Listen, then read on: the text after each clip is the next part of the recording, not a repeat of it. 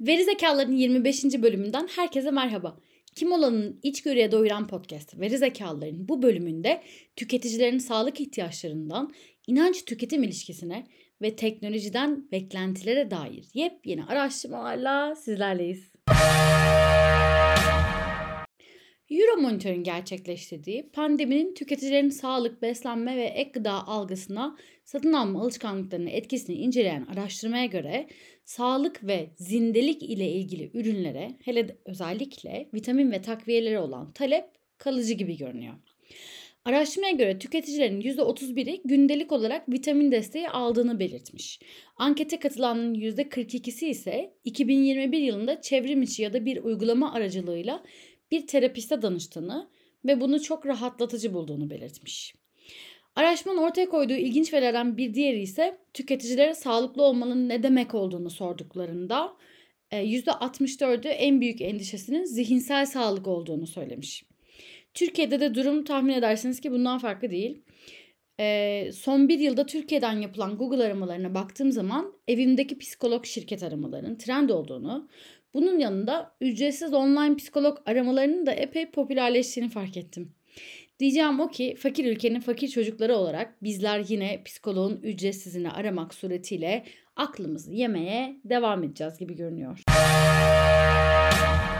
Mayox'un 18 yaş ve üzeri 1523 Amerikalı ile gerçekleştirdiği araştırmaya göre tüketicilerin %56'sı inançlarıyla uyuşmayan bir markadan ürün satın almaya bırakacağını belirtmiş. Öte yandan tüketicilerin %57'si de inandıkları ve güçlü hissettikleri şeyleri destekleyen markalara daha fazla ödeme yapabileceklerini söylemiş. Bu araştırma sonucuna bakınca Türk tüketicisinin ne kadar bilinçli olduğunu bir kere daha fark etmemek mümkün değil. Trump'ı protesto etmek için iPhone satın alıp kıran, İsrail'i protesto etmek için kola alıp yere döken, portakal bıçaklayarak Hollandalıların kalbini kırabileceğini düşünen Türklerden Amerikalıların öğreneceği çok şey var.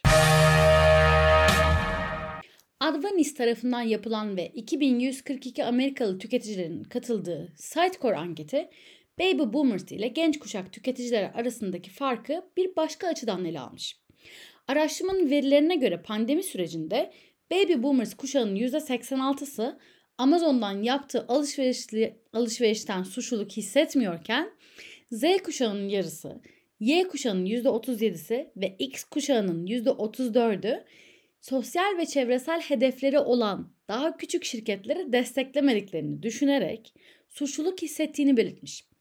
Buna ek olarak Amazon tüketicilerinin %40'ı alışveriş miktarını azaltacağını, bazı tüketiciler ise ürünlerin düşük kaliteli oluşu veya diğer markaların sunduğu seçeneklerin daha cazip gelmesi gibi sebeplerden dolayı Amazon'dan ayrılacağını belirtiyormuş.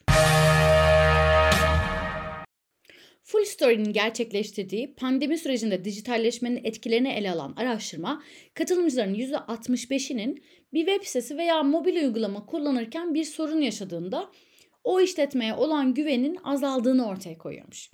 Araştırmaya katılanların %83'üne göre iyi bir çevrim içi deneyimin en önemli faktörlerinden biri yapmayı amaçladığı şeyi hızlı bir şekilde tamamlayabilmesi.